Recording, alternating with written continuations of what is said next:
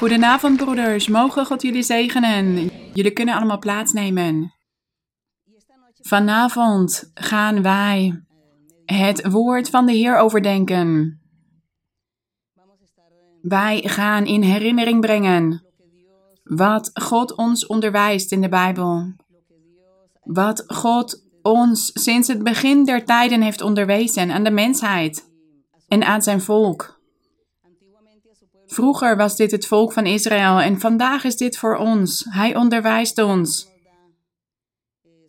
Hij geeft ons zijn onderricht en zijn geboden. En we moeten ze altijd in herinnering brengen. En daarom moeten we ook de Bijbel lezen. Altijd de Bijbel blijven lezen om te leren en om de dingen niet te vergeten. Dat wat God van ons wil, dat wij doen om Hem te behagen. Daarom moeten we altijd de Bijbel lezen en altijd tijd vrijmaken voor de Bijbel. We moeten de Bijbel van het begin tot het einde lezen. Genesis is belangrijk, Exodus, Leviticus, Numeri, Deuteronomium, de koningen, de kronieken, de richteren, Jozua, Samuel, al die boeken zijn belangrijk. Want daar vinden we alle geboden van de Heer. Daar vinden we het woord van God, dat wat God het volk van Israël opdroeg. En vandaag de dag is dit voor ons. Hij wil dat wij ons niet verontreinigen in ons geestelijk leven.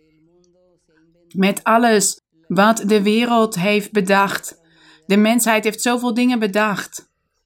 En soms zijn wij onwetend en doen wij hieraan mee. En zo trappen wij in de val van de duivel. Want er zijn zoveel nieuwe dingen. De mode, technologie, wetenschap. Zoveel dingen worden ontdekt door de mens. Maar de duivel staat klaar om vele vallen uit te zetten voor ons geestelijk leven, zodat ons geestelijk leven niet groeit. Zodat ons geestelijk leven stagneert, het blijft stilstaan, we groeien niet. En soms vragen we ons af waarom wij niet geestelijk groeien. Of waarom God zich niet openbaart in ons persoonlijk leven zoals wij dit zouden willen. Of waarom God ons gebed niet spoedig verhoort. Want wij willen graag dat als wij iets aan Hem vragen en dat als wij tot Hem bidden, dat Hij ons antwoord geeft, dat Hij onze hartverlangens vervult. Maar als wij zien dat dit niet gebeurt, dan betekent dat dat wij slecht leven in de ogen van God. Dat wij verontreinigd zijn met alles wat de mens heeft bedacht. Met bijgeloof, gebruiken, gewoonten, tradities. Wij laten ons daardoor afleiden. En wij vermaken ons met al die dingen, maar daarom zegent God ons niet. Daarom leidt Hij ons niet, daarom spreekt Hij niet tot ons, daarom is Hij niet bij ons. Daarom openbaart Hij ons niet als wij een antwoord van Hem willen. En wij verlangen ernaar dat Hij onze hartverlangens vervult. Maar wij laten ons afleiden door andere dingen. En als we dan de Bijbel niet lezen, dan vergeten we wat God ons heeft opgedragen. Dus vandaag gaan wij op een samenvattende manier lezen over wat God van ons wil. We gaan de tijd goed benutten. En in deze tijd, jullie weten dat er in deze tijd van het jaar altijd feestdagen komen. Er zijn verschillende feestdagen die komen.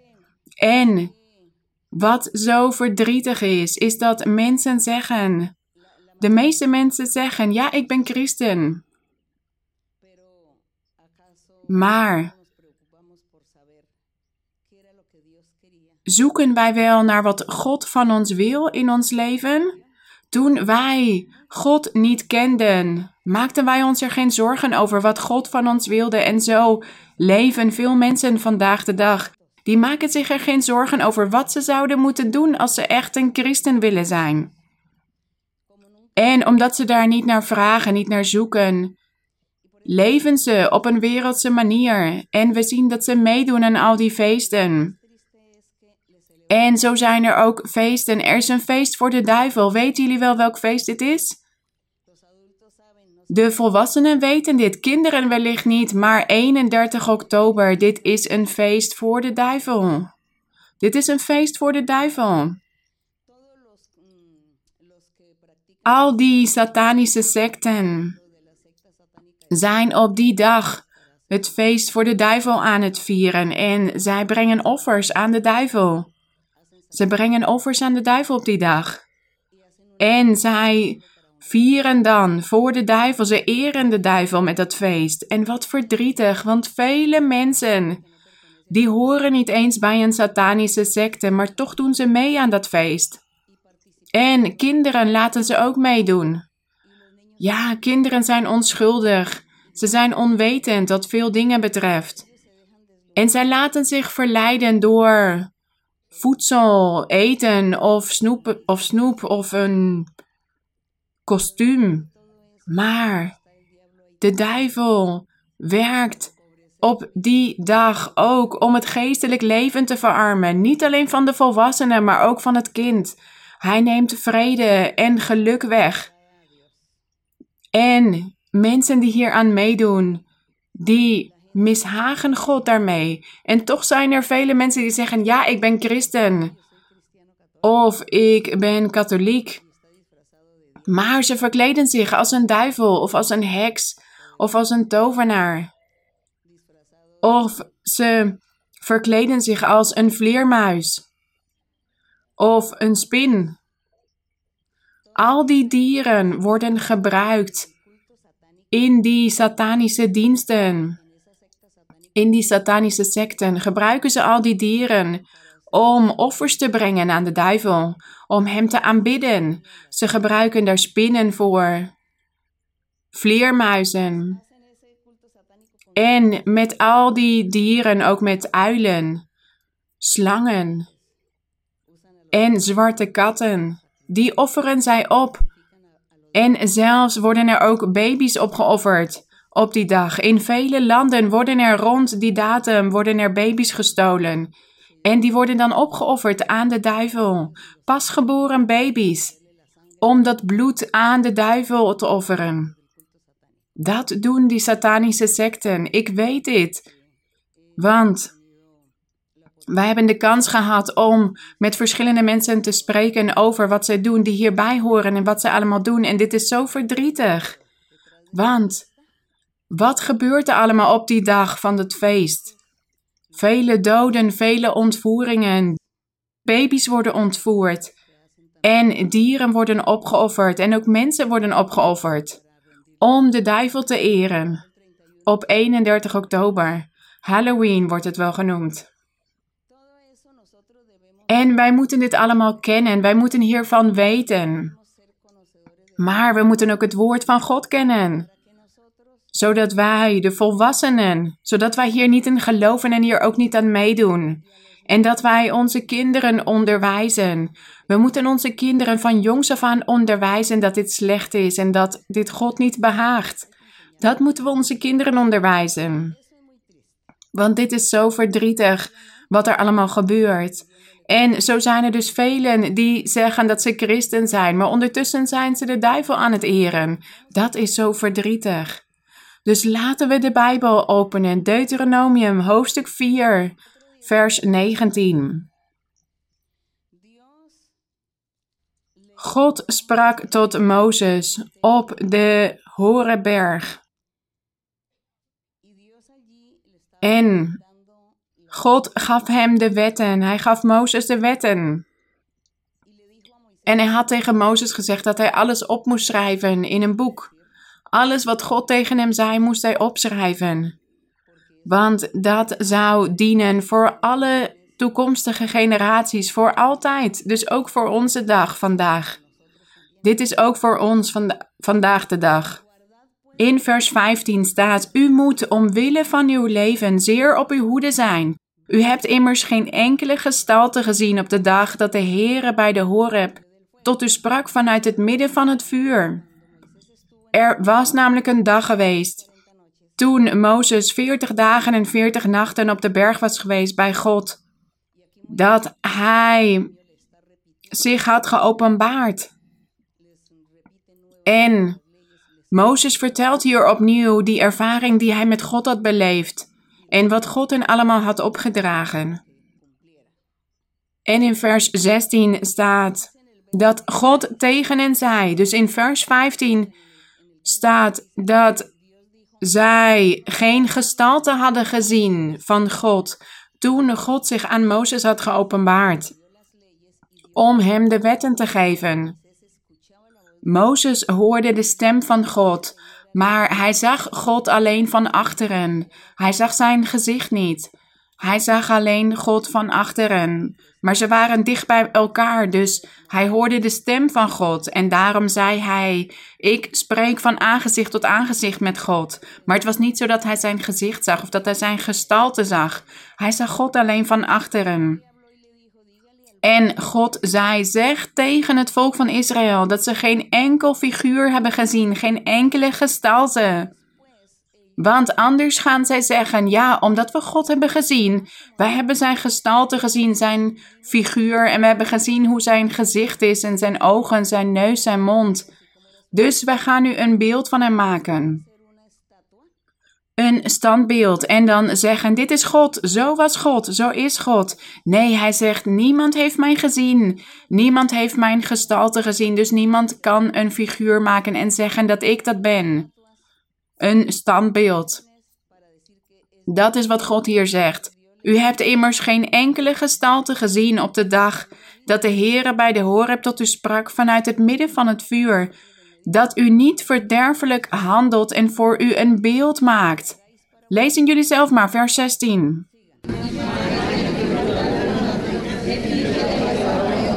Zien jullie wel? Hier wordt het compleet verboden dat mensen beelden maken. In die tijd was het het volk van Israël. Het was hen verboden om beelden, afbeeldingen of afgodsbeelden te maken. Hier staat de vorm van een man of de vorm van een vrouw. Het was verboden om een beeld te maken en dan te zeggen: Dit is God, dit is God. Dat was verboden. Het staat hier zo duidelijk. Als alle mensen de Bijbel zouden lezen, dan zouden ze hun ogen openen en zouden ze dit begrijpen. Dat alles wat wij beelden, standbeelden, schilderijen, afbeeldingen, dat het allemaal een zonde is voor God, een gruwelijkheid. Vers 17. De vorm van enig dier dat op het land leeft de vorm van enige gevleugelde vogel die door de lucht vliegt, de vorm van iets wat op de aardbodem kruipt of de vorm van enige vis die in het water onder de aarde leeft. Ze mochten geen enkel, enkele afbeelding, geen enkel beeld maken. Lezen jullie vers 19 maar.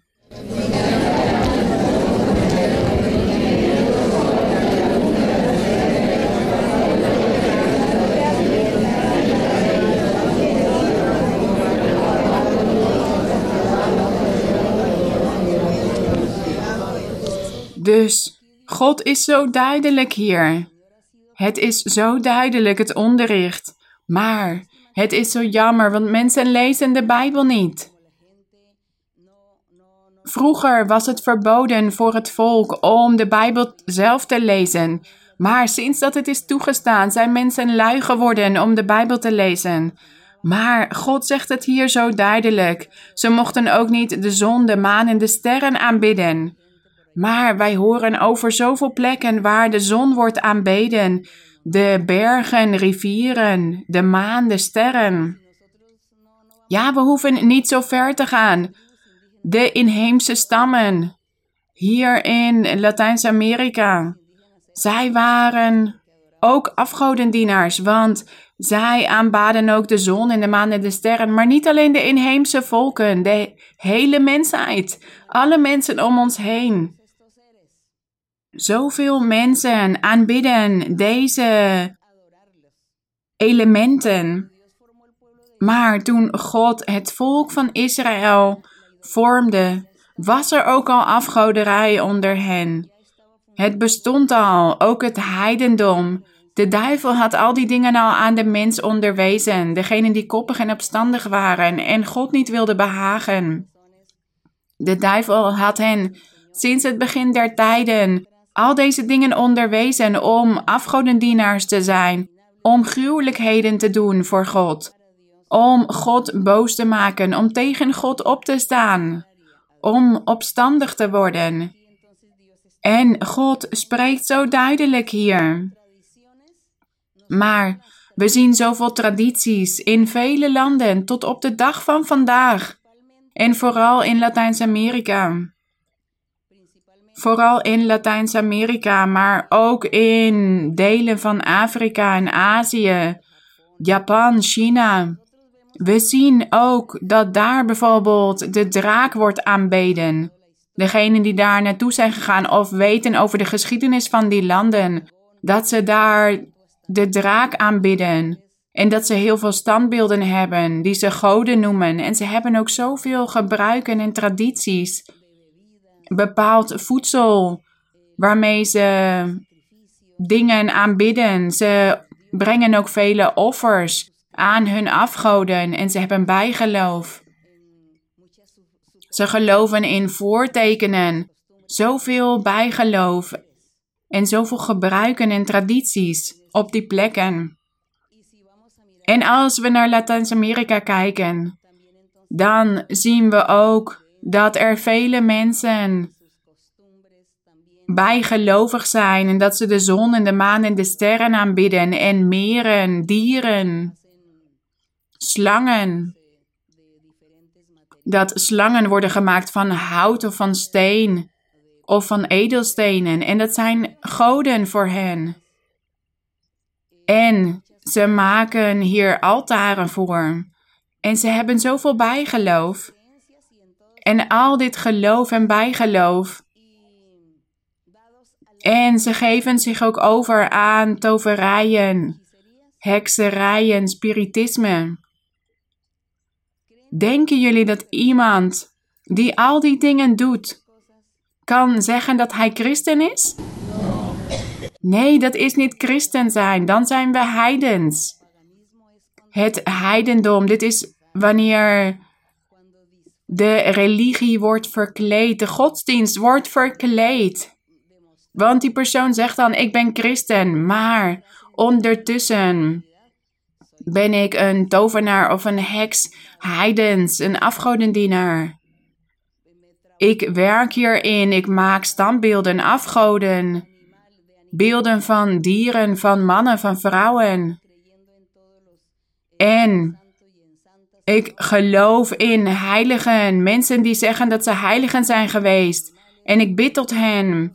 En er is zoveel bijgeloof, kleuren en bepaald voedsel. En er wordt dan een speciaal gerecht bereid voor een heilige om die te vereren. En als wij zo kijken naar alle landen, alle gebruiken, zoveel gebruiken en tradities die heidens zijn. En als ik zeg heidens, dan betekent dat dus dat de religie wordt verkleed. Dat iemand zegt dat hij religieus is, dat hij christen is, dat hij in God gelooft, maar ondertussen is hij de duivel aan het vereren. Dan is hij een afgodendienaar geworden met allemaal feesten en voedsel en bijgeloof. En daar heeft de wereld zich aan overgegeven, aan al deze dingen. En daarom is God ook boos op de wereld. En daarom is God boos op de mensheid. En hij heeft ons uitgekozen. Hij heeft ons naar zijn kerk toegebracht. En hij wil dat wij hem dienen. Dat wij voor hem werken. Dat we de Bijbel lezen. Dat we zijn geloofsleer kennen. Zodat wij anderen kunnen onderwijzen. En zodat wij velen uit hun onwetendheid kunnen halen, zodat ze verlost kunnen worden. Want als ze niet verlost worden, dan zullen ze allemaal naar de verdoemenis moeten gaan.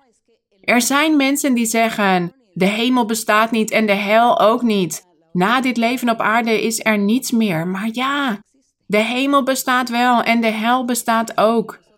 En als wij in dit leven op aarde niet letten op ons geestelijk leven, dan verliezen wij het eeuwige leven. Dan kunnen wij niet verlost worden. Maar wij danken de Heer, want wij zijn standvastig en wij geloven in de Heer. En wij verlangen ernaar dat God ons elke keer bekleedt met de kracht uit de hoogte. En zodat wij tot vele mensen kunnen spreken om hen uit de onwetendheid te kunnen halen. Zodat wij verlost kunnen worden en ook al die anderen om ons heen. Maar we kunnen dus geen huigelaars worden. Dat we de Bijbel lezen en dat we naar de kerk toe komen en beloften van God ontvangen en ondertussen doen wat de wereld doet. Dat we al die slechte dingen doen. Dan behagen we God niet. Laten we lezen in Tweede Koningen hoofdstuk 17. Tweede Koningen hoofdstuk 17 vanaf vers 7. Zijn jullie de broeders? Hier gaat het over de koningen van Israël. En het volk van Israël was gevangen genomen, want God had hen gestraft omdat zij het slechte deden in de ogen van de Heere. Omdat zij het slecht aan het doen waren, had God hen gestraft en hen aan de koning van Assyrië overgegeven. En hier staat in vers 7: Dit gebeurde omdat de Israëlieten gezondigd hadden tegen de Heere hun God, die hen uit het land Egypte geleid had, onder de hand van de farao vandaan, de koning van Egypte. Zij hadden andere goden vereerd. Dat staat hier. Ze hadden andere goden vereerd en hadden gewandeld overeenkomstig de verordeningen van de heidenvolken die de Heere van voor de ogen van de Israëlieten verdreven had. De koningen van Israël hadden die uitgevaardigd. Dus het volk van Israël deed mee met wat al die andere volken om hen heen deden. Die afgoden hadden en andere goden vereerden. Ze deden hetzelfde. En dat is wat er vandaag de dag ook gebeurt. Waarom viert iedereen Halloween? Ja, omdat alle mensen dit doen. We zien het op tv.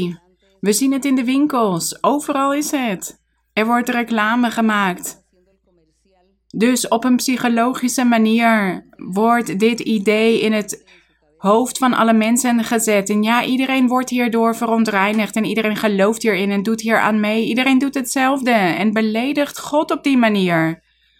Goed, mensen in de wereld, als ze God niet kennen, zij houden niet van God, zij hebben God niet in hun leven, dus het maakt voor hen niets uit. Maar dit is iets heel verdrietigs, dat God op die manier mishaagd wordt.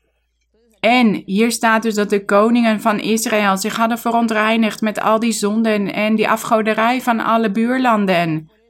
Want ze deden wat de rest deed. En hier staat in vers 9: De Israëlieten hadden dingen bedacht die niet juist zijn tegenover de Heere hun God. Ze hadden in al hun steden offerhoogten voor zich gebouwd, van de wachttoren af tot de versterkte steden toe. Zij maakten offerhoogten van stenen. In sommige landen worden dit piramiden genoemd, bijvoorbeeld in Egypte en in Mexico. En ik weet niet of het nog in andere landen ook bestaat. Van die grote offerhoogten van stenen die in de oude tijd werden gebouwd.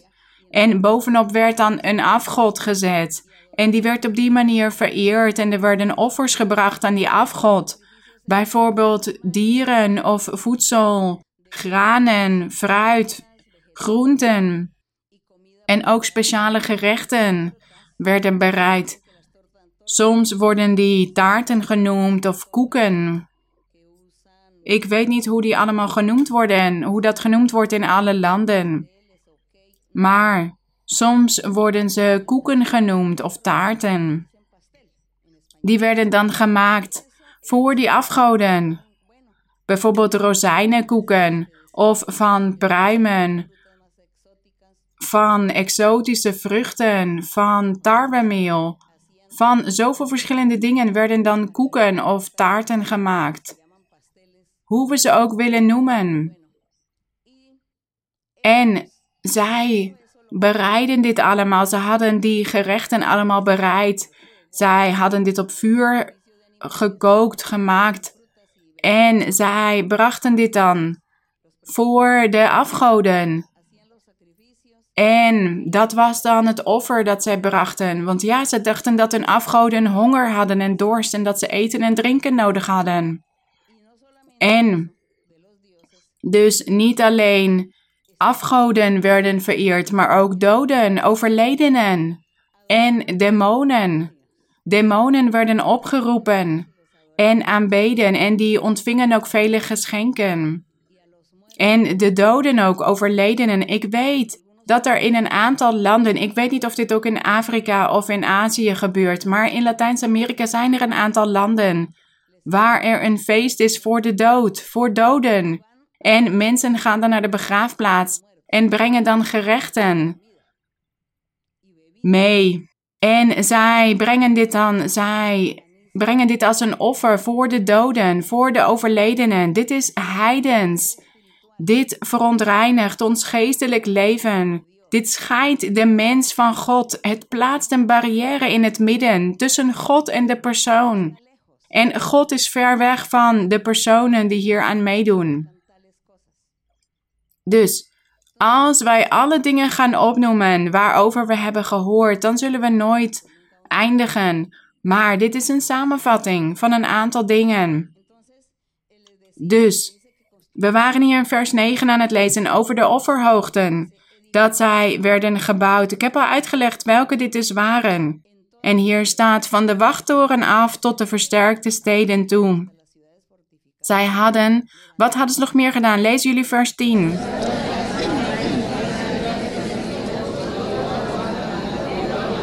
Dus hier staat dat zij gewijde stenen en gewijde palen voor zich hadden opgericht. Dit was voor een afgodin of een demon die Asherah werd genoemd. Die had een standbeeld van stenen of van palen. Ze maakte dan een standbeeld voor de afgodin Asherah. En de demon die in dat standbeeld zat, in die paal of in die gewijde steen, die was zo gelukkig omdat hij vereerd werd en deed dan de wonderen waar mensen om vroegen. Er waren dus mensen die vroegen om wonderen aan die gewijde palen, aan die gewijde stenen. En de demon, die verrichtte dan die wonderen. De duivel deed dit zodat mensen dan daarin zouden blijven geloven. De duivel staat klaar om u te bedriegen. Als u gelooft dat deze bloemen voor u een wonder kunnen verrichten, de duivel kent uw gedachten en uw bedoeling en zegt dan ja, deze persoon gelooft erin dat die bloemen een wonder voor hem gaan verrichten. Dus ik ga dan dit wonder verrichten, zodat hij in die bloemen blijft geloven. Dat is wat de duivel doet en wat hij altijd heeft gedaan. Hij kijkt altijd naar mensen die afgodendienaars zijn, waar ze in geloven, in welke god, in welke demon, in welke dode in welke heilige, zodat hij dan die wonderen verricht. De duivel doet dit dan, zodat mensen in die dingen blijven geloven. Zodat ze zeggen, ja, dit is waar. Laten we deze goden blijven volgen, want ze zijn krachtig.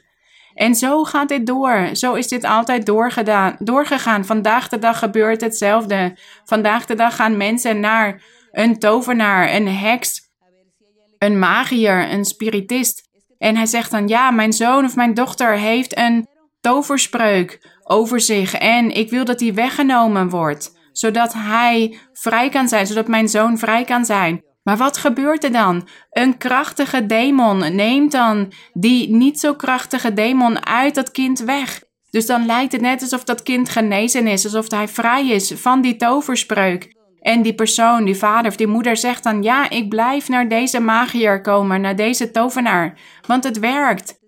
Ze kunnen wonderen verrichten. Kijk, mijn zoon is beter geworden. Hij is nu gezond. Maar dit is maar voor een korte tijd en daarna wordt dat kind weer ziek. Want de duivel geneest niemand op een volmaakte manier. Hij wil dat mensen blijven lijden, ziek blijven zijn.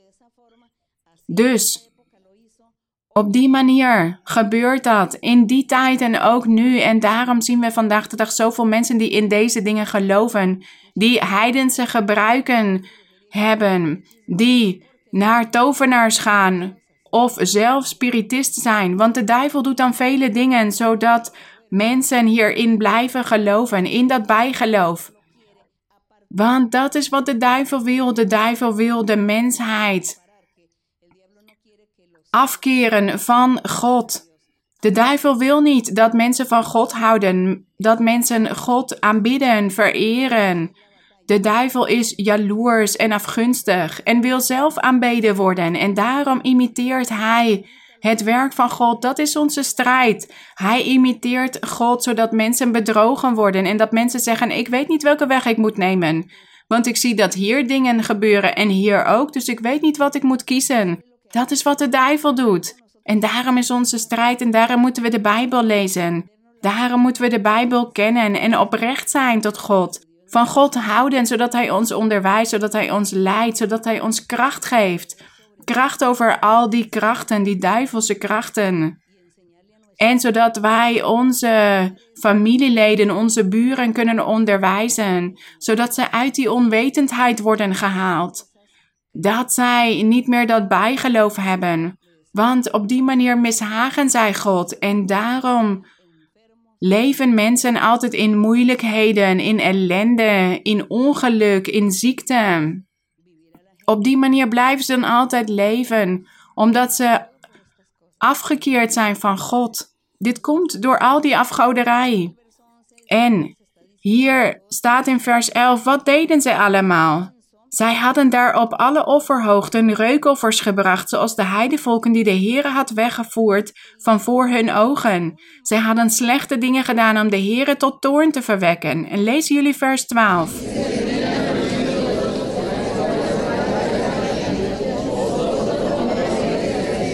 Zien jullie wel? Hier staat, zij hadden de stinkgoden gediend, waarvan de Heere tegen hen gezegd had, u mag dit niet doen. En in vers 15 staat, ook verwierpen zij zijn verordeningen, die van God, en zijn verbond, dat hij met hun vaderen gesloten had, en zijn getuigenissen waarmee hij hen gewaarschuwd had. Zij gingen de nietige afgoden achterna, zodat zij zelf nietig werden. Ze gingen de heidevolken achterna die rondom hen woonden, terwijl de Heere hun geboden had niet te doen als zij. Ja, zij verlieten al de geboden van de Heere hun God en maakten gegoten beelden voor zich, twee kalveren.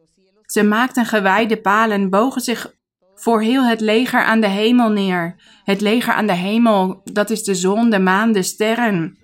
En ze dienden de Baal, dit was een afgod. En weten jullie wel dat nadat het christendom begon, na Christus, want we hebben het nu over het oude volk, het volk van Israël in de oude tijd, maar nadat de Heer Jezus Christus op de aarde was gekomen om zijn evangelie te verkondigen, en toen hij zijn apostelen uitzond om te verkondigen, en dit is nu vele jaren al gebeurd, de verkondiging van het evangelie, maar wat was er gebeurd? Dat al die afgoden, de afgoden van de Romeinen, van de Grieken, van al die andere volken, die kregen allemaal een andere naam. Toen het christendom begon. In Efeze hadden ze bijvoorbeeld een afgodin die Artemis werd genoemd. En in elke stad of in, elke dorp, of in elk dorp hadden ze dan een andere afgod of een afgodin. En toen het christendom begon, toen het verkondigd begon te worden, het evangelie, begonnen velen zich tot het evangelie te bekeren op een ware manier, maar er waren ook velen die vals waren en huigelaars en die zich nooit echt hadden bekeerd. En zij begonnen handel te drijven met het woord van God, met het evangelie. Zij begonnen hier handel mee te drijven en ze begonnen dus mensen te bedriegen. En zo ontstond een heidens christendom. Een heidens christendom. Een christendom vermengd met die heidense praktijken. Dit begon in ongeveer de tweede eeuw na Christus. Dus vele afgoden werden ineens anders genoemd. Dus het was niet meer de afgod Baal of de afgodin Artemis of Astarte. Maar toen werden die afgoden ineens genoemd de heilige Johannes van het Kruis, de heilige Theresia van het kind Jezus, of Johannes de Doper, want voor Johannes de Doper was er ook een standbeeld gemaakt, een afbeelding, een schilderij. Ook voor Mozes. Van Mozes bestonden er ook ineens afbeeldingen. En van alle apostelen werden ineens afbeeldingen gemaakt, standbeelden om te vereren, terwijl God dit verboden had. God had dit verboden. Ze mochten niet van God een beeld maken en ook niet van andere wezens, om dan te zeggen dat die wonderen zouden kunnen doen, om die te aanbidden, want dat is een belediging voor God. Maar zo begon dus dat heidendom een heidens christendom sinds de tweede eeuw ongeveer. En al die afgoden uit de mythologie kregen allemaal christelijke namen, namen uit het christendom. En zo begonnen ze met de heiligen, heilige Catharina, heilige Theresia, Sint Jozef, Sint Nicolaas. Goed, jullie kennen vast vele heiligen, vele namen van heiligen. En daar werden allemaal figuren voor gemaakt, beelden en ook religieuze feesten. En zo ontstond dus dit heidens christendom. Het was niet alleen maar een heidendom meer, maar het werd vermengd met het christendom. Hoe kon God nou niet boos worden op de mensheid door al die dingen? En eeuwen gingen zo voorbij. Eeuwen gingen voorbij en de mensheid vermenigvuldigde zich. En de mensheid bleef de doden vereren, demonen. En ze bleven maar offers brengen aan de doden, aan de demonen. En als wij de geschiedenis bestuderen, dan horen wij dat er ook maagden werden opgeofferd aan de goden. Vrouwen die nog maagd waren, die werden opgeofferd aan demonen, aan standbeelden, of ze werden in een meer gegooid, of ze werden verbrand. Dat gebeurde, dat is gebeurd in de geschiedenis. En vandaag noemen we dat geschiedenis. Vandaag is dat verleden tijd. Maar nee, broeders. We zien vandaag de dag wellicht niet dat nog mensen worden opgeofferd, maagden. Maar iedereen doet nog steeds mee aan deze religieuze feesten. Zoals dit Halloween en andere feesten. Ik wil graag dat jullie mij andere feesten gaan opnoemen, want jullie kennen vast vele feesten. Jullie zijn, jullie komen uit allemaal verschillende landen, niet alleen uit Colombia. Dus vertel ons ook in jullie dorpen en in jullie steden, wat wordt er gevierd? Wat zijn die religieuze feesten? God wil niet dat wij ons daarmee verontreinigen. Dat mishaagt hem. Dat is hem niet welgevallig. En als u zegt, ja, uit nieuwsgierigheid ga ik mij als heks verkleden of als tovenaar. Maar die nieuwsgierigheid komt u duur te staan. Weet u waarom? Omdat de duivel naar u kijkt en zegt: Kijk, ze is als een heks verkleed of hij is als een tovenaar verkleed. En dan zal de duivel een demon naar u kunnen sturen, die over u gaat heersen, die in uw lichaam gaat wonen. En dan zult u al die ellende meemaken in uw leven. Want dan begint die demon in u te leven en de vrede uit u weg te nemen en u af te keren van God. Dat is wat de duivel doet. En zo worden dus ook feesten gevierd voor de, duif, voor de doden. Dat men voor overledenen een bepaald brood maakt, bepaalde gerechten, bepaalde dranken. Al die dingen, die worden dan gemaakt om naar de begraafplaats te brengen en aan de doden op te dragen en daarna op te eten. En zo worden er bepaalde broden gemaakt en brood voor de doden. En als wij daaraan meedoen, als we dat ook gaan maken en verkopen, dan doen wij hier aan mee. Dan doen wij mee aan dit heidendom, aan deze heidense praktijken. En ons geestelijk leven zal verontreinigd worden, want God zal zeggen: Jij hebt geen overtuiging. In wat geloof jij? In wie geloof jij? Waarom doe je hier aan mee? Kom je soms om van de honger dat jij dat brood voor de doden moet maken om dat te verkopen en daar geld mee te verdienen? Dat brood dat ze gebruiken om aan een demon op te offeren?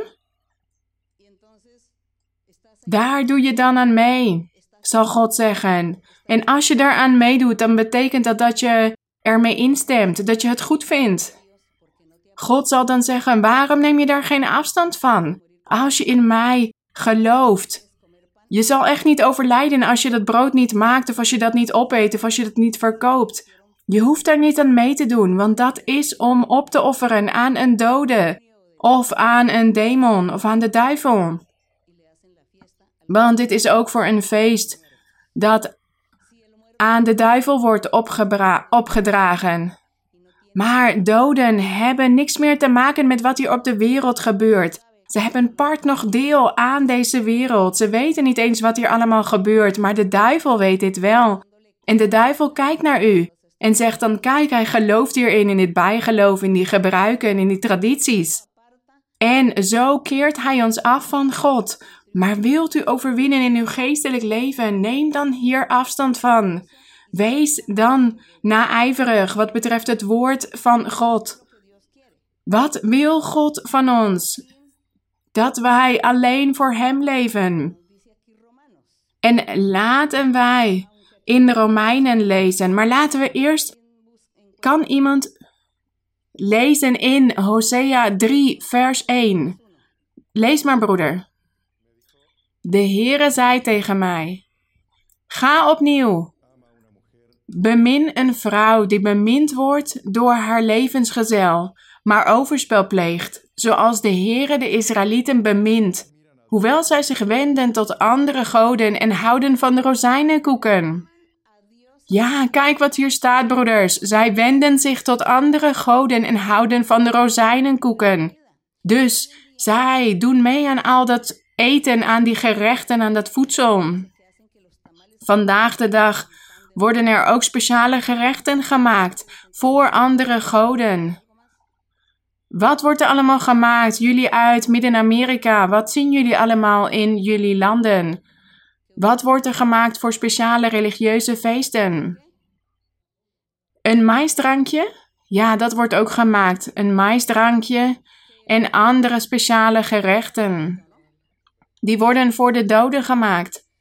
Goedenavond, zuster Maria God zegen u. Ik kom uit Guatemala en daar doen wij, of daar deden wij. Ja, zuster, nu niet meer. Ja, dat bedoelde ik, zuster. Daar maakten wij een salade voor 30 mensen met worstjes en groenten. En dat was voor een dode. We moesten dan naar het graf gaan van die persoon om daar de hele dag en de nacht te zijn, om samen te zijn en dat op te eten. En we moesten ook een gebed opzeggen, de hele nacht lang. Dat noemen we litanie. En we moesten dit opzeggen, want anders zouden doden terugkomen om aan onze voeten te trekken. Zuster, dat is dan de duivel die dit doet. Ja, het is mij twee keer overkomen dat ik het gebed niet opzegde en dat daarom ik aan mijn voeten werd getrokken. Zuster, dat was de duivel, dat was de duivel. Om u te verwarren, om u daarin te laten geloven. Goed, dat betekent dus dat we ons geestelijk leven verontreinigen. En zo keren wij ons af van God. Zuster. Goedenavond, zuster. Welkom in Margate. Dank u voor uw bezoek. Ik ben in Brits-Guyana geboren en ik heb ook voorouderen uit, uit India. En wij hebben gemerkt aan mijn oma hoe de duivel de religie verkleedt, want zij had vele gebruiken en ze had ook allemaal standbeelden. En ze maakte eten voor die standbeelden. En ze had ook bijvoorbeeld een koe en een aap en dat waren goden voor haar. En ik zag altijd hoe zij rozijnenkoeken maakte en die voor die standbeelden neerlegde. Maar voor haar waren dat dus geen doden, voor haar waren dat goden, afgoden. Goed, wij hebben in de Bijbel gelezen dat we geen beelden mogen maken, ook niet van dieren. Niet van vliegende dieren, van kruipende dieren, van dieren in het water en dan zeggen dat ze God zijn. Dat heeft God verboden en daarom moeten we de Bijbel lezen. Daarom moeten we de Bijbel lezen, de eerste boeken van Mozes. Daarin vinden wij vele fundamenten. De grondslag van onze geloofsleer. En vandaag de dag is dat nog steeds belangrijk om dat te lezen, zodat wij ons niet verontreinigen in ons geestelijk leven, zodat we God niet beledigen. Daar hebben we overtuiging voor nodig. We hebben onze familieleden. Ja, jullie hebben allemaal familieleden die niet naar de kerk toe komen. En zij kunnen vele gebruiken hebben, tradities. En wellicht worden zij boos op u omdat u niet meer meedoet omdat u niet meer met hen mee eet op die dagen. Wellicht worden ze boos, maar laat hen maar boos worden, want u moet God blij maken en niet de mensen. Want met God zult u altijd winnen. Met uw familie zult u niet altijd winnen, met uw vrienden.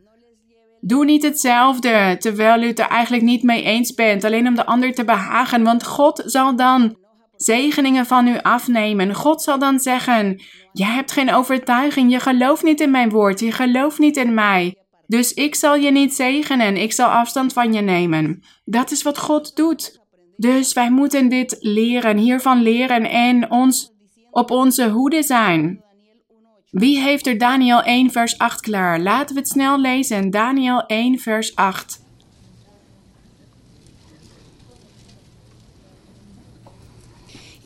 Daniel nu nam zich in zijn hart voor zich niet te besmetten met, het, met de gerechten van de koning of met de wijn die hij dronk. Daarom verzocht hij het hoofd van de hovelingen of hij zich niet zou hoeven te verontreinigen. Zien jullie wel, Daniel wilde zich niet verontreinigen. Hij was naar Babylonië meegenomen.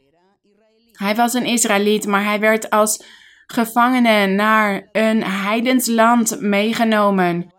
Een land vol afgodendienaars, die niet de God van de hemelen en de aarde aanbad, maar zij hadden altijd speciaal eten voor hun afgoden. En zij aten ook onreine dieren. En vele gerechten werden ook bereid met dierlijke ingrediënten. Maar Daniel wilde zich hier niet door laten besmetten. Hij wilde zich niet verontreinigen. Hij dacht: Ik sterf liever van de honger dan dat ik God beledig. Dus hij zei toen tegen het hoofd van de hovelingen: of hij alleen plantaardig voedsel mocht eten, alleen groenten, omdat hij niet met dierlijke ingrediënten werden bereid. Hij zei: Ik wil mij niet verontreinigen, ik wil God niet beledigen, want God, want Daniel kende de geloofsleer van God. Hij had ontzag voor God en hij kende de geboden. En daarom had hij dit zich in zijn hart voorgenomen, om zich niet te besmetten, om zich niet te verontreinigen. En dit horen wij ook vandaag te doen. Wij horen ons niet te verontreinigen of te besmetten met al die feesten, met al die verzinsels van de mensen. Eind december wordt er ook een feest gevierd. 25, 26 december. Dit was een feest voor een demon in de oudheid. Voor een afgod. En toen het christendom begon, werd die afgod veranderd voor het kind Jezus, omdat hij die dag geboren zou zijn. Zij hadden dit gedaan om hier handel mee te drijven, omdat het hen goed uitkwam. Dachten ze, ja, laten we het nu maar het kindje Jezus noemen. En zo kunnen we toch het feest blijven vieren. En we noemen het niet meer naar die afgod, maar we noemen het nu gewoon het kindje Jezus die geboren is. En iedereen doet hier aan mee. En iedereen drinkt en eet speciale dingen. Maar wij horen hier niet aan mee te doen. En we zien ook dat er vele handelaars zijn, mensen die ook handelen met het woord van God. Huigelaars die alleen maar naar het materiële kijken. En zij zeiden dus in die tijd: Ja, laten we zeggen dat Jezus het Nazareth op die dag geboren is. Dan hoeven ze niet het feest voor onze afgod te vieren, maar dan doen ze dit voor Jezus uit Nazareth. Maar God heeft ons nooit opgedragen om zijn verjaardag te vieren, zijn geboortedag. God heeft geen begin, hij heeft geen eind. Hij wil niet dat wij een verjaardag voor hem vieren of een geboortedag herdenken. Nee, dat is afgoderij. Dat is een heidense praktijk. Dat is een verontreiniging voor ons geestelijk leven. God neemt afstand van mensen die hier aan meedoen. En hij behaagt zich niet over die mensen.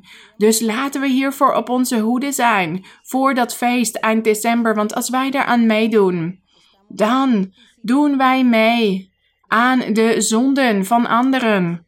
Dan doen wij mee aan de afgoderij van anderen. En God zal afstand van ons nemen. En hij zal ons zijn zegeningen niet geven. Die zegeningen, daar zullen we dan op moeten wachten. Als wij geen overtuiging hebben, dan zullen wij die niet zien in ons leven. Dus laten we hiervan vluchten. Laten we God behagen. En wellicht vraagt u zich af: wat moet ik doen? Want ik ben de enige in mijn familie die naar de kerk toe komt. Zeg dan gewoon tegen uw familieleden: Ja, ik ben ziek vandaag, ik kan niet meedoen. En wellicht komen ze dan naar u toe om u voor u te zorgen. Maar vraag gewoon aan God. praat met God. Zeg, Heer, ik wil mij niet verontreinigen met hun geloof. Het gaat niet specifiek om het eten wat ze eten die dag. Het gaat om het feest. Het gaat om wat erachter zit. Om die afgoderij die erbij hoort. Daar willen we ons niet mee verontreinigen. Daar moeten we van vluchten. Dus bedenk iets, zodat u hier niet aan mee hoeft te doen. En onderwijs ook uw kinderen dat dit niet juist is. Als uw kinderen cadeaus willen ontvangen, of een bepaald gerecht, een speciaal gerecht, doe dit dan op een andere dag, niet op de dag van dat feest. Of als ze op vakantie willen of naar een bepaalde plek gaan, doe dit dan op een andere dag. Niet op de dag van de duivel. Niet op de dag van het religieuze feest, want anders verontreinigen wij ons. En dat is God niet welgevallig. Laten we Romeinen hoofdstuk 1 zoeken. Romeinen hoofdstuk 1. Vanaf vers 18. Hier lezen we over wat God had geopenbaard aan de apostel Paulus. Zijn jullie er? Romeinen 1, vers 18. Want de toorn van God wordt geopenbaard vanuit de hemel over alle goddeloosheid en ongerechtigheid van de mensen, die de waarheid in ongerechtigheid onderdrukken. Omdat wat van God gekend kan worden hun bekend is. God zelf heeft het hun immers geopenbaard. Want de dingen van Hem, van God, die onzichtbaar zijn, worden sinds de schepping van de wereld uit zijn werken gekend en doorzien. Namelijk en zijn eeuwige kracht en zijn goddelijkheid, zodat zij, zich, zodat zij niet te verontschuldigen zijn. Want zij hebben, hoewel zij God kennen, Hem niet als God verheerlijkt of gedankt, maar zij zijn verdwaasd in hun overwegingen en hun onverstandig hart is verduisterd. Zien jullie wel wat er is gebeurd? Zij hadden God gekend, maar ze hadden Hem niet verheerlijkt als God. Ze hadden Hem niet bedankt. Maar ze zijn de afgoden achterna gegaan. Heidense praktijken, tradities, voedsel, dranken, religieuze feesten, heidense feesten. En hier staat, ze zijn verdwaasd in hun overwegingen en hun onverstandig hart is verduisterd. Terwijl ze zich uitgaven voor wijzen, zijn ze dwaas geworden en hebben ze de heerlijkheid van de onvergankelijke God vervangen door een beeld dat lijkt op een vergankelijk mens, op vogels en op viervoetige en kruipende dieren. Dus zij aanbidden God niet, maar zij aanbidden een beeld van een mens of een vogel of een dier. En ze zeggen dan: bereid een rozijnenkoek of een bepaald gerecht, een bepaalde taart. En draag dit op aan het beeld. En hier hoort ook een feest bij en dan wordt iedereen dronken en zo doen ze die dingen. Maar wat staat hier, vers 24? Daarom ook heeft God hen in de begeerten van hun hart overgegeven aan de onreinheid Zien jullie wel aan de onreinheid om hun lichaam onder elkaar te onteren? Dus alles wat wij vandaag de dag zien in de wereld, al die zonde, is vanwege de ongehoorzaamheid van de mens jegens God. Hier staat dat God hen had overgegeven aan de onreinheid, om hun lichamen onder elkaar te onteren. Vers 25, lezen jullie maar.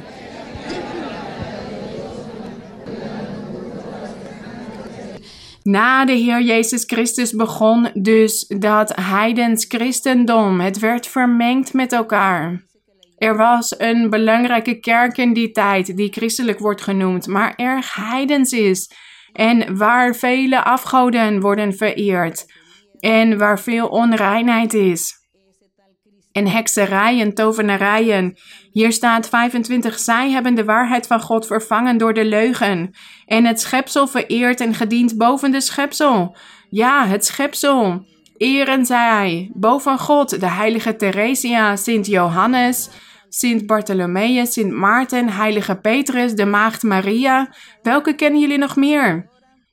Voor al die heiligen worden kaarsen gezet of bloemen of voedsel bereid. Wat doen zij dus? Zij vereren het schepsel boven de schepper, die te prijzen is tot in eeuwigheid. Amen. Vers 26. Daarom heeft God hen overgegeven. Lezen jullie maar.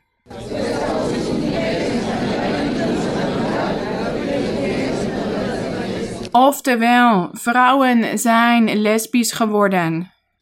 En evenzo, vers 27, hebben ook de mannen de natuurlijke omgang met de vrouw opgegeven en zijn in wellust voor elkaar ontbrand. mannen doen schandelijke dingen met mannen. Ja, dus het homoseksualisme. En ontvangen het gepaste loon voor hun dwaling in zichzelf. Dus nu weten jullie waarom wij vandaag zoveel homoseksuelen zien. Het homoseksualisme en lesbianisme. Waarom? Omdat de mens ongehoorzaam was geworden. God ongehoorzaam was geworden. En ze hadden God verlaten om alle feesten te vieren. Om aan alle tradities van de dorpen mee te doen, van de volken. En daarom had God hen overgegeven aan die begeerten. Om, zodat ze nog slechtere dingen zouden doen. Zodat God hen zwaar kon straffen. Dat is wat God doet en dat is verdrietig dat dit allemaal is gebeurd. Laten we God bedanken dat wij op zijn weg lopen, dat wij zijn weg aan het leren kennen zijn. En laten we nooit afstand nemen van de weg van de Heer. Laten we altijd van God houden. Laten we ons aan God overgeven. Zodat God nooit hoeft te zeggen over ons dat wij koppig zijn of dwaas en dat Hij ons hart nog meer gaat verharden. Dat Hij ons nog koppiger gaat maken, zodat Hij ons nog meer kan straffen. Mogen dit nooit zo zijn. Mogen wij allemaal ware kinderen van God zijn. Eenvoudig, nederig, bescheiden. En dat we van God houden. Want kijk naar al die gevolgen. Wij zien dus vers 28. En omdat het hun niet goed dacht God te erkennen, heeft God hen overgegeven aan verwerpelijk dingen. Denken om dingen te doen die niet passen.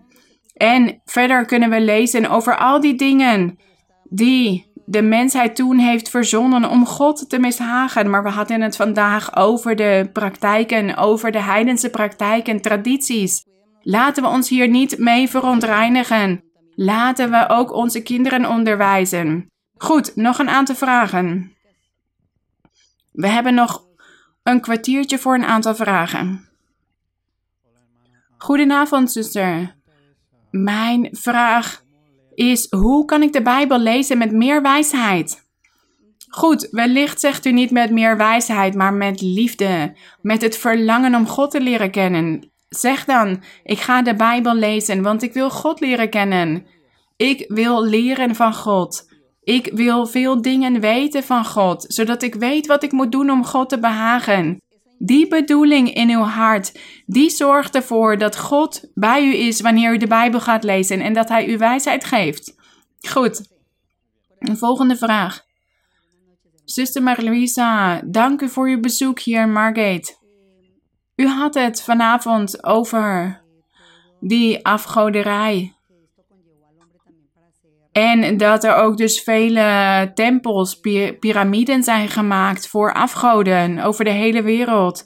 En zo zien we ook dat er vele kathedralen zijn over de hele wereld en vele gebouwen die om hun architectuur worden bewonderd. Alles wat gebouwd is om, om afgoden te vereren. Vandaag de dag zijn dit toeristische plekken. En mijn vraag is dus, omdat wij soms reizen en we gaan soms naar een ander land, omdat we de cultuur willen leren kennen, de toeristische plekken willen zien. En als wij dan aan een tour meedoen bijvoorbeeld en we worden naar dit soort plekken gebracht, kunnen we dit doen? Kunnen we hier aan meedoen? Kunnen we dan gewoon naar die gebouwen kijken? Dat hangt ervan af, zuster. Dat hangt er vanaf, zuster. Want als u naar die plek toe wordt gebracht en dat u dan mee moet doen aan een ritueel. Als u dan iets moet doen. Daar, nee, dat gaan wij niet doen. Wij gaan geen rituelen doen. Want ze gaan, zo gaan er bijvoorbeeld mensen naar de Dode Zee. En zij moeten dan modder, modder op zichzelf smeren uit de Dode Zee, zodat ze gezond worden. Dit zijn allemaal leugens. Of er gaan ook mensen naar de Jordaanrivier en moeten dan een flesje vullen met water, omdat water wat dan gezegend zou zijn, mee te nemen naar huis. Dat is een leugen. Dat is hetzelfde water als het we hier uit de kraan halen. Of in welk andere rivier dan ook hebben. Het is geen bijzonder water. Dat is allemaal bedrog. Dat we dan een flesje met water mee naar huis moeten nemen en dat we dan gezegend zullen worden. Of dingen uit de Dode Zee moeten meenemen. Nee, dit is allemaal bijgeloof. En mensen gebruiken dit. Ze bedriegen andere mensen om hier handel mee te drijven. Dit is om, mensen te bedriegen.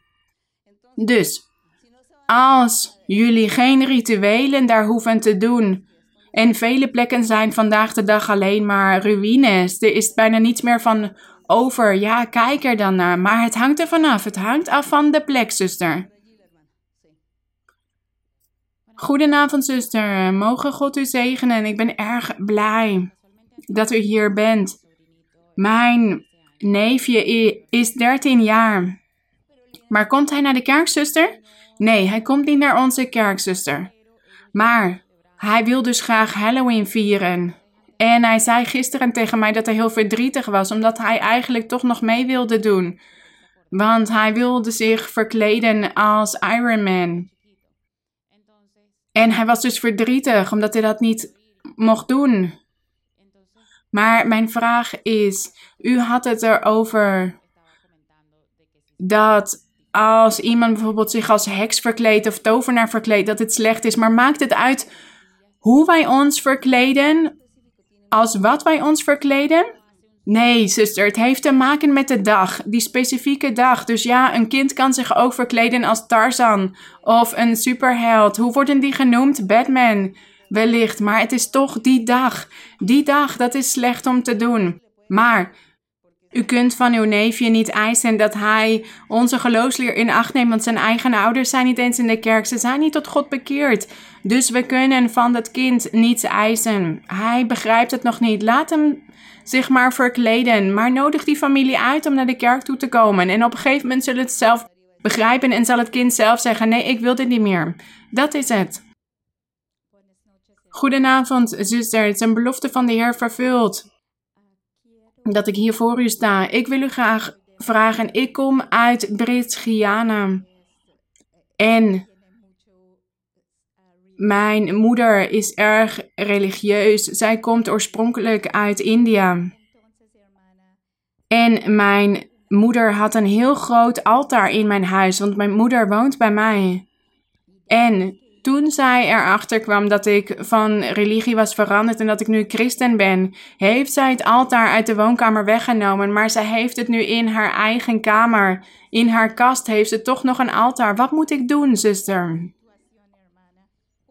Goed, als u ziet dat ze dit doet, praat dan tot de Heer en zeg: Heer, kijk naar mijn moeder, kijk wat ze doet, verander haar. Ze is onwetend. Onderwijs haar. Laat haar de waarheid zien. Wees barmhartig met haar. Vraag God om barmhartigheid en God zal uw gebed aanhoren. Want als u overtuiging hebt van wat u hebt geleerd, als u ervan overtuigd bent, die overtuiging zal God belonen en Hij zal dan uw gebed verhoren en uw moeder veranderen.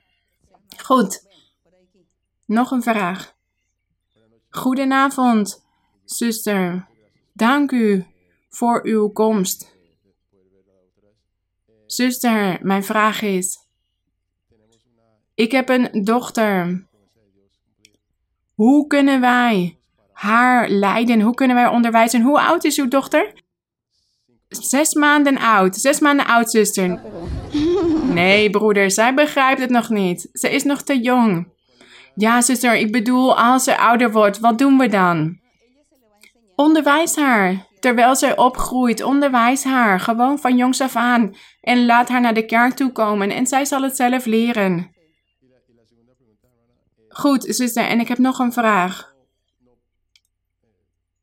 Als wij bijvoorbeeld niet aan die tradities meedoen, maar als wij bijvoorbeeld snoep kopen voor andere kinderen die bij ons aan de deur komen, is dat slecht?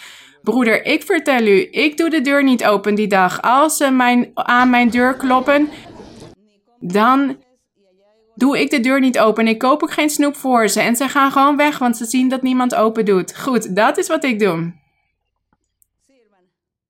Goedenavond, zuster. Welkom en dank u voor uw onderricht en voor uw overgave en uw wijsheid. Mijn vraag is gebaseerd op Spreuken 10, vers 7.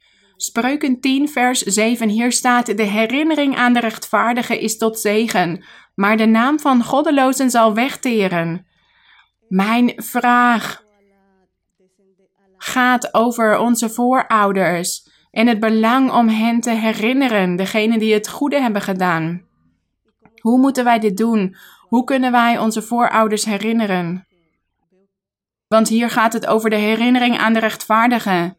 Waar hebt u het over, zuster? Wie wilt u herinneren? Uw ouders, uw grootouders die overleden zijn? Ja, zuster. En ook onze, de vorige generaties, degene die wat goeds hebben gedaan in hun leven.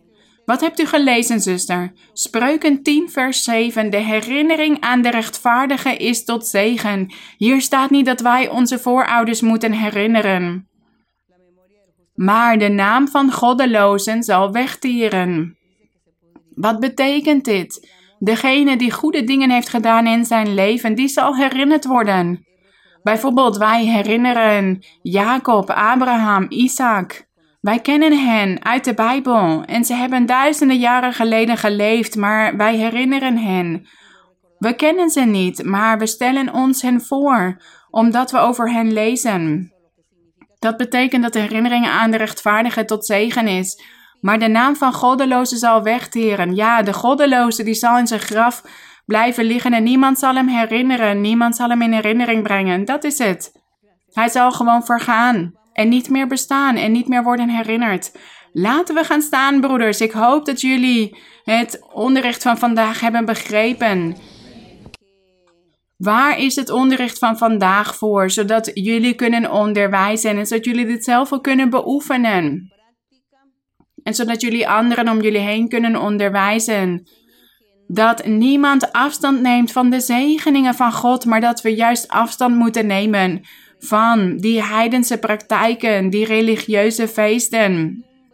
En gebruiken al die tradities van volken en dorpen en steden, want dit verontreinigt ons geestelijk leven en dit zorgt ervoor dat God ons niet zegent.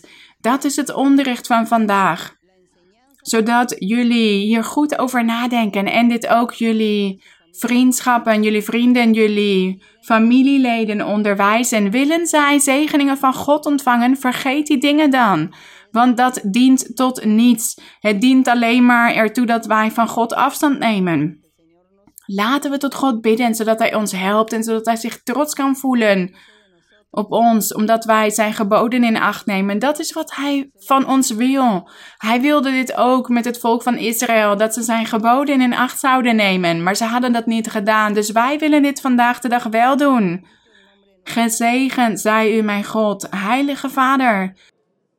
Wij danken u, gezegende God, almachtige, schepper van de hemelen en de aarde.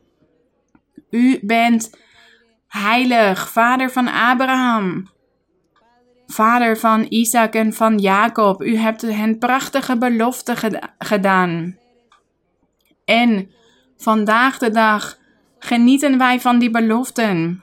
En wij voelen uw aanwezigheid in ons leven. En wij zien de kracht van de Heilige Geest in ons. En wij zien uw krachtige hand die ons vrede geeft en rust en vreugde en blijdschap en geluk. En u beschermt ons tegen het kwaad. U beschermt ons tegen de aanvallen van de duivel, tegen zijn jaloezie.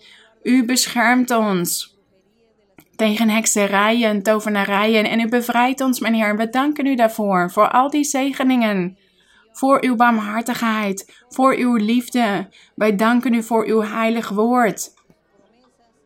Uw beloften zijn betrouwbaar en waarachtig. We danken u, mijn Vader. Heerlijk is uw naam. Wij loven u, wij prijzen u. Wij geven u de eer en de glorie, mijn Heer. Gezegend zij uw naam. De lofheitingen zijn aan u. De eer en de glorie zij aan u, mijn Heer. Krachtige Heer, krachtige Vader, krachtige Koning.